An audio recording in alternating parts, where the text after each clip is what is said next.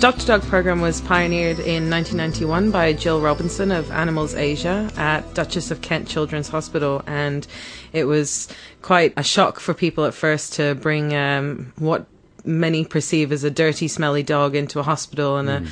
a, a, sanitary area, and what benefits that could bring to people. Um, and anyway, with uh, Jill's first visit with Max, there was a group of children brought out into the garden, and from the observations of the doctors and nurses, the change in the children was phenomenal. And that's basically how Dr. Dog started. So, the key role of the program in the Friends or Food campaign, which is one of Animals Asia's main campaigns, is to encourage a respect for all life at a grassroots level while demonstrating a mutually beneficial relationship between people and animals. Mm.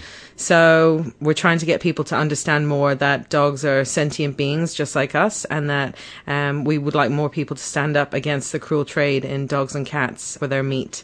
So companion animals basically have been shown to provide friendship and intimacy, affection, and lots of other different emotional benefits to people. And with our visits to hospitals and elderly homes and care centres, we found a great change in people's perceptions of animals, number one, and just their health benefits as well well to them. Um, mm. We've got lots of different patients from lots of different backgrounds and afflicted with lots of different uh, disabilities, illnesses, and bedridden, and lots of different things like that. So bringing the dogs in really makes their day and uh, encourages them to participate in social activities in their care homes and facilities. Um, it fosters basically um, sharing experiences among the residents. And generally, we find that people are pretty happy when, when, when we visit. You must have seen some amazing changes in people when they, you know, because some people are scared of animals, aren't they, particularly dogs? Absolutely. Well, we uh, mainly find that the first reaction when we first go in is fear and um, there's a dog in our area and uh, what are they doing here? And then it changes to interest and wanting to interact with the dog and wanting to hear the story about why the dog's there. And, um, you know, people become more confident and more open and happy to communicate with not just us and the dogs, but also mm. the carers in these facilities.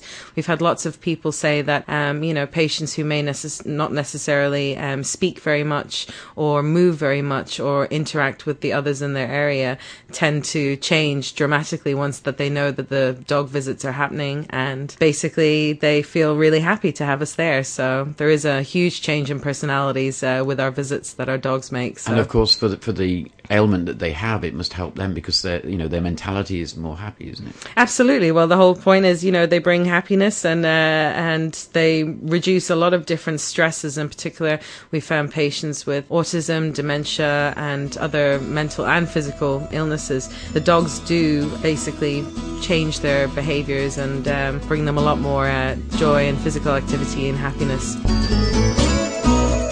How can Operation Santa Claus help you this year? Well, basically, the one of the main expenses of our program is just getting our dogs from A to B, and also um, it's a volunteer program. So all of our dogs and their owners are doing this in their own time.